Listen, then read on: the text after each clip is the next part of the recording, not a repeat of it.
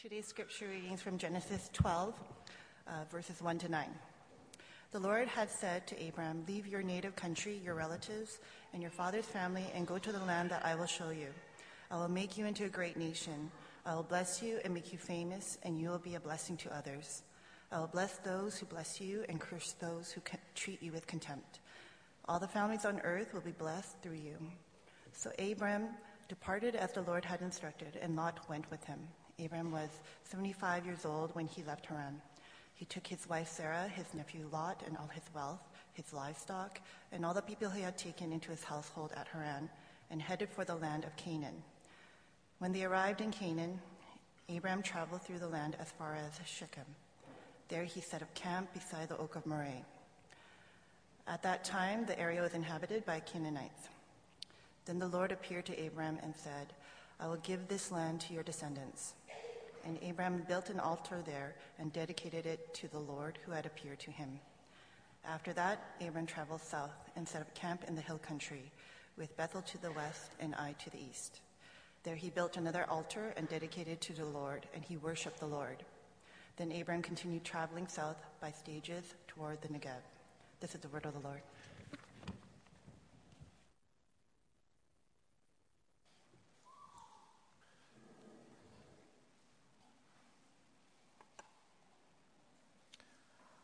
We have a little video. I wasn't sure we'd have time to show this, but it's just too good to miss. So uh, let's roll that video. Hey, babe. I'm going to pick up the girls. All right, love you. Said I love you. Love you too. You ever do that? You ever tell someone that you love them and you make sure that they say it back? I don't know what it is. I guess sometimes we just need to know where we stand with people. But hasn't it always been that way? I mean, think about it. When we were children, there was a 100% guaranteed reliable method that we used to find out whether or not someone liked us. I mean, it stood the test of time for centuries, and every kid on the planet knew it. You know what I'm talking about the check the box note. And if you were smart, you would have your best friend to act as courier and then sit there in your seat and wait nervously for the response.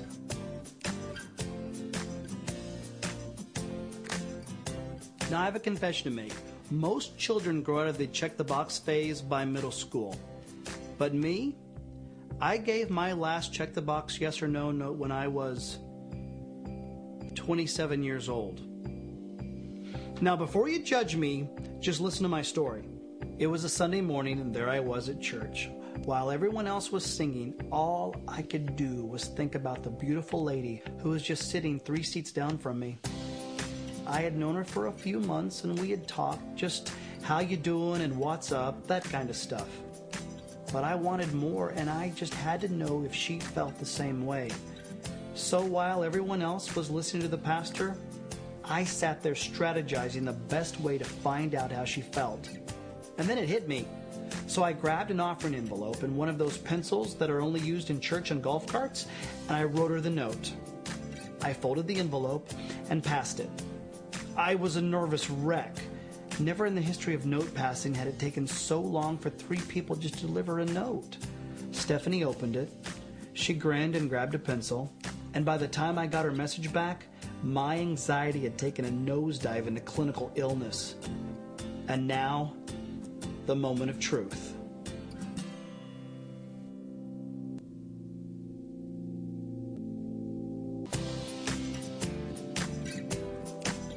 So, what did I do? I bought her something. And here we are 12 years later. I still have the note. I found it in a desk drawer just the other day. And it got me wondering what does God think about me? I mean, let's be honest. On any given day, we are far less than likable. And wouldn't it be great on one of those days if we could just give a note like this to God, just to make sure that He likes us, that we're in His good graces? And then it hit me. He's already answered the question. He checked the box yes. How do I know this? It says it in his word, his love letter to us. It says in Isaiah 49 16, it says that I have engraved your name on the palm of my hand. He checked yes. I mean, he was all in with his love. It was a definite yes. He even likes us, wants to have a relationship with us. So I don't know if you're ever going to get a love letter like this or if you see one in your near future. But this right here may be the greatest love letter that we could ever receive. He said yes. Indeed, he said yes. He sent you a little box to check, and uh, I hope we've all checked that box that we want to be friends with God. Well, uh, we're in a series of messages called Core Strength, and we're trying to uh, trying to coordinate that with uh, core strength for our own bodies. And uh, many of us have been doing sit-ups and push-ups and all those kind of things. Now, as the days go by, it's maybe 30 days or so. It's getting a little more difficult. Uh, because you're adding one more every day. So I I, uh, I hope your midsection is, is is still doing okay. How many times have you said to your teenager? Anybody who gets you in trouble is not your friend. How important are your friends to you? Uh, Lee Iacocca, the guy who helped Chrysler restore its fortunes uh, years ago, his father always told him that when you die, if you've got five real good friends, then you've had a good, a good life. Writer uh, Jay Kesler has said that one of his great hopes in life is to wind up with at least eight people who will attend his funeral service without once checking their watches. That'd be awesome. Well, this morning we're on our third message under Loving God, Developing an Intimate Relationship with God. And our character this morning is Abraham. Good old Abe. And I doubt that any individual in history is more widely recognized and revered than Abraham. Abraham is patriarch to history's three monotheistic religions Judaism, Christianity, and Islam. And if we went to Israel today, we would find that the town most associated with Abraham uh, in his lifetime was the town of, or the city of Hebron. Hebron in Arabic actually means the friend. So Jews and Christians and Muslims agree on this point. They remember this man, Abraham, as the friend of God. Uh, Abraham has the wonderful honor on three occasions in the Bible to be called the friend of God. Imagine that. Called the friend of God. What a legacy that you, you you would be remembered as a friend of God. One of those texts is James chapter 2, verse 23. And so it happened, just as the scriptures say, Abraham believed God, and God counted him as righteous because of his faith. He was even called the friend of God. So I hope you've checked your Facebook page. Some of you have a lot of friends on Facebook. And you know, God has his friend list as well. And he keeps sending you requests to be his friend.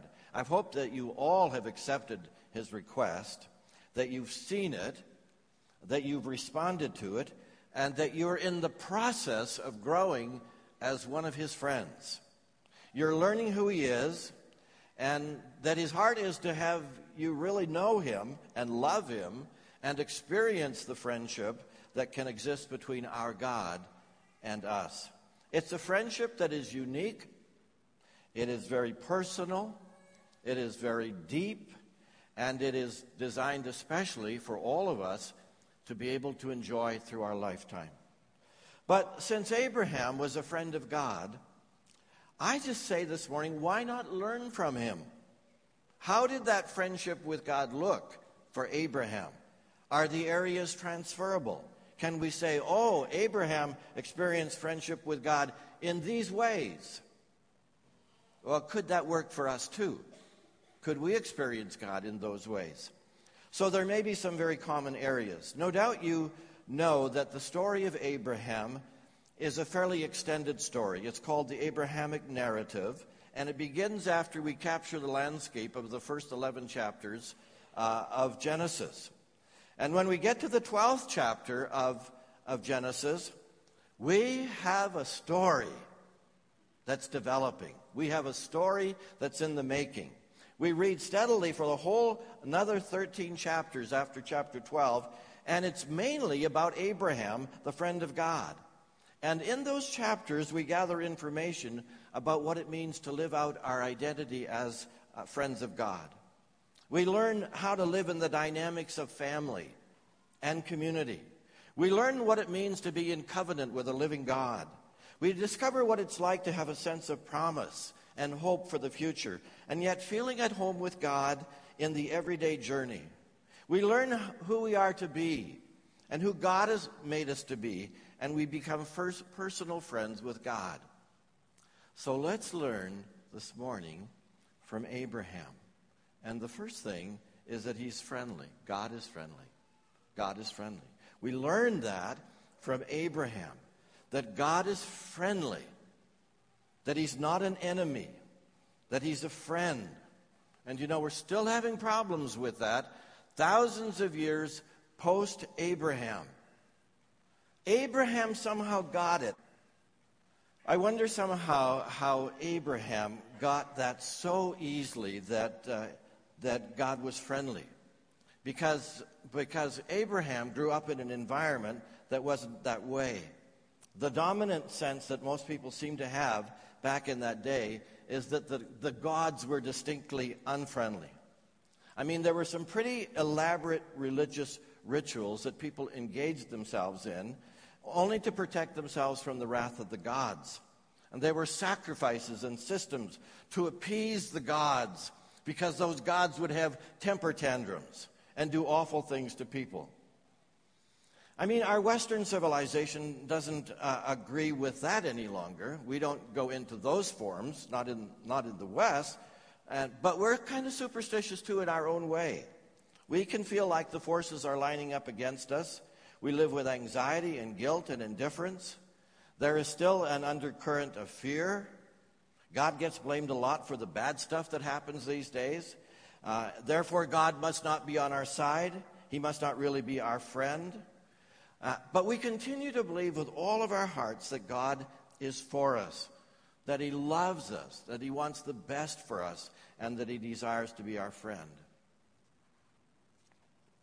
And while this may be uh, a dangerous world in which to live at times, I'm not fully up to date of all that took place uh, last evening with a terrorist event here in, in Edmonton. I'm just hearing bits and pieces of it, but, but there is an insecurity in our land. And, and, and, and, you know, we have more security checks today than we've ever had before. I mean, you just can't trust like we always used to trust. That for 300 people to climb on an aeroplane this is risky.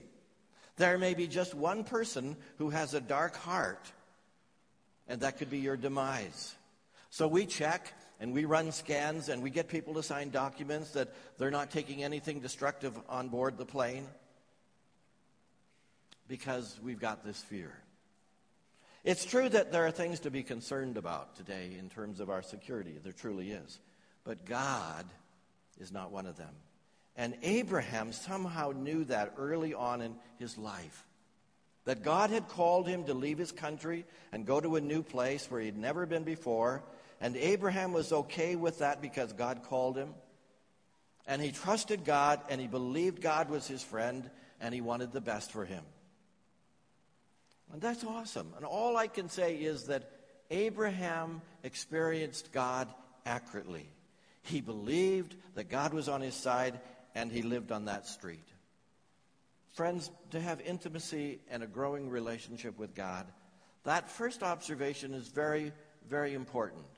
Although very well known to us, and we affirm that over and over again, but even to say it again today, God is friendly. God wants to be our friend. He's a good friend. You may not always understand him, but he is an awesome friend. Secondly, God does real life with his people. Abraham never had an easy life. Now, some people say, oh, Abraham, his life was pretty, pretty easy. Read the accounts, and you see he did not have an easy life. God was Abraham's friend, but don't interpret that to mean that Abraham sailed through life without any difficulties. He didn't have an easy life. Read chapters 12, 13, 14, right up to 25, uh, tucked here in the middle of Genesis, and you see how this journey went with him. When God called him to go west, young man, from Ur of the Chaldees to wherever he was going, wherever he was going, it was not easy. So the road that Abraham followed led him right into Canaanite country. Angie read it this morning. Wow, he had to negotiate life with people more powerful than he and his family. They were different from him, and they worshiped different foreign gods. And it wasn't easy for him to tip to toe through the, the Canaanites. But God was doing real life with Abraham. Abraham had some family squabbles with Lot that caused them to part ways and settle into different parts of the new land. But there was also the dangerous rescue of Lot from Sodom and Gomorrah, if you remember the story. And boy, was that messy. And then Lot's wife turned into a pillar of salt as she looked back. Oh, and remember the decades of barrenness for Sarah, on how hard that was on both husband and wife. And then this Bible says that they lived through a famine in Canaan and they went to Egypt, but there was danger in Egypt. So God is doing real life with Abraham.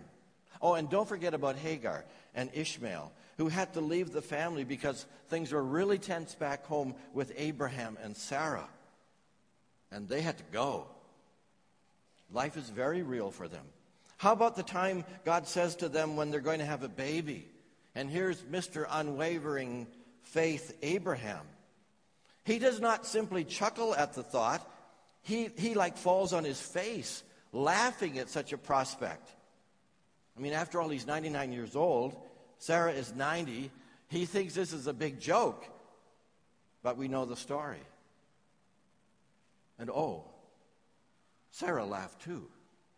Genesis 18. Then the Lord said to Abraham, Why did Sarah laugh?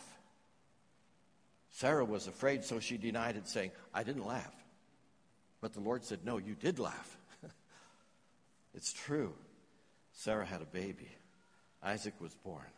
That's real life. And God did it with Abraham and Sarah. Is it ever real life? And as the Genesis story has it, Sarah finally dies at the age of 127. Abraham married again at about 140 years of age and has another half dozen kids. An active senior citizen. Amazing.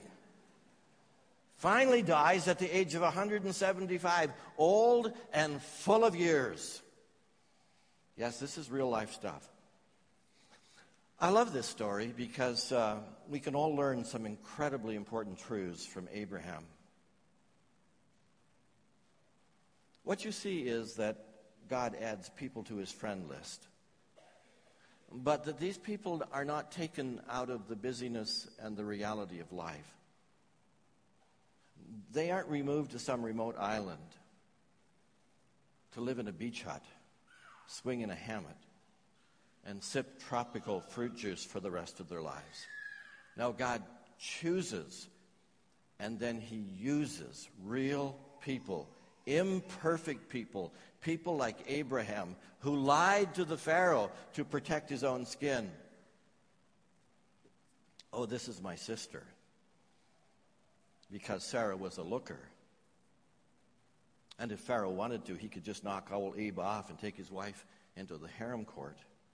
So, Sarah, you tell him that you're my sister. Just so you see, that's Abraham. He's a friend of God. Real life. If you start with understanding that God is friendly, God is your friend, then you're a place where you can do real life with God. Because He will walk with you. And you will know that He's always for you, regardless of what the road looks like. You sometimes misunderstand a friend. It, it doesn't always seem like the friend is on your, on your team. So it doesn't always mean that everything is cozy between you and God. There's some growing and some groaning and some stretching and, and trying to understand what in the world is happening here? To be a friend doesn't mean that you just pamper that person and you always give them their own way. That's not always the best. We're, we know that in raising our kids, that you can't always give them what they want. Friendship also involves struggle and loss, and tension and turbulence. A, a friend will tell you things to help you, but it doesn't mean you, you want to hear the things that they have to say. What is that verse? Is it in Proverbs? Faithful are the wounds are, are, the wounds of a friend. So in our friendship with God, don't always expect smooth sailing. It doesn't mean that God isn't for you, but our heavenly friend is teaching us and shaping us and reminding us and forging us into a, a deeper friendship. I smiled when I read the story about uh, age 41. Anybody out here around that age? About age 41. Uh, the writer noticed the quality of print in newsletters and phone books had diminished significantly. Anybody having that experience these days? The ink they were using seemed to be of poor quality because the print had begun to blur. And the type was much smaller than it previously had been. So, prior, he said, to complaining to our local publisher, my wife prevailed upon me to consult a nearby ophthalmologist. Following my exam, the man gave me a prescription for bifocals. I asked, Why do I need bifocals? He smiled and said, It's time. It's just time. It's time for bifocals. When I was in my early 40s, well, I had just finished using the last tube of Clearasil. Bifocals. But you see, that's life. That's real life. Symbolical of real life, and turbulence and tension that we live through. We walk through the seasons when it's time. There's no rhyme or reason. It's, it's time. It's there. We just go through it. Elisabeth Elliot wrote an article about going to a nursing home to visit her mother. Mama was basically confined to the bed or a wheelchair. She was forgetful. Often she would forget where she was, what, uh, what she'd eaten for lunch that day, or if she'd eaten lunch at all. She forgot the names of her grandchildren. She for- kept forgetting that one of her daughters had a husband, though no one could fully determine if that was intentional. Before leaving, often the whole family would gather around Mama's bed or wheelchair. Uh, one would hoist a tune, and soon everyone would join in singing Amazing Grace, or Standing on the Promises, or some other hymn that Mama taught the children to sing 60 years before. Sudden, suddenly, Miss Elliot wrote, the tired, weak, old voice would become young and strong again just as it had been in the kitchen all those years before. And Mama would join in singing the hymns and would remember every word to every verse, even though she couldn't remember anything else at all. She forgot so much, but her faith and in the stories and in the songs had staying power. Well, so it was with Abraham. What gave meaning to his whole life? It was the relationship he had forged with God in the beginning of life. That he was a friend of God. That somehow he knew it in his heart that God was his friend and he was a friend of God. His life was real, not perfect by any means, but an authentic journey with one who was his friend. What memories! What memories. How many times had he stopped and he built an altar and he had stones built there to worship God and to say thank you to God for his provision along the way. He would stop, he would build an altar, he would travel on, he would build another altar, and they were all experiences with God. God loves us, and we love him, and together we do real life. It's quite a ride. We're all having different rides these days. It's, all, it's different for all of us. It's unpredictable. It's not always that easy. It's sometimes very hard. But God doesn't love you less when it's hard. Love the Lord your God with all your heart, with all your soul, and with all your strength. So, secondly, God does real life with his people. Thirdly, God's friendship is without strings attached. In our world, we've learned to network. And friendships can come in very handy. There may come a time when we say, is this about the friendship or is this about the network? What's really authentic here? We may join organizations not for the sake of the organization, but for the network, for the sake of what that organization can do for us. What is authentic? What is not? What comes with strings attached? Leo Rosten uh, tells a story about Yuri, uh, a Jewish engineer in the former Soviet Union. Yuri had been ordered to move to a minor position in a faraway frozen Siberian outpost. His parents were in tears while they were watching young Yuri pack. I'll write every day, said Yuri. Don't worry, Mom and Dad. But the censorship, wailed his mother. They'll watch every word. Yuri's father said, I have an idea. Anything you write in black, we'll know is true. But anything you put in red ink, we'll know is nonsense. And you're just writing that to cover. Well, a month passed. Then from Siberia came a long letter, all in black ink. Dear Mama and Papa, the letter began, I can't tell you how happy I am here. It is a worker's paradise. We're treated like kings. I live in a fine apartment, and the local butcher has meat every single day. There are many concerts and theaters and movies, and all of them are free. And there is not one tiny bit of anti Semitism. Love. Your son Yuri. P.S. There's only one thing you can't find here red ink. Sometimes you have to be so cautious what you say, so cautious where you go, so cautious where you plant your flag. You have to be politically correct uh, so you don't bring unnecessary criticism into your ranks and get distracted from your mandate. But with God, there are no strings attached. You don't have to be political with God. He's not political with us. We don't become a friend of God because it will position us for something that we're looking for a singing career, a stage presence, a business connection, a whole new set of friends, whatever the, the advantages might be. God doesn't use us, and we don't use God. He is our rock and our shelter through the journey of life. And He's given us the precious Holy Spirit who lives within us and guides us. We're not remote from Him.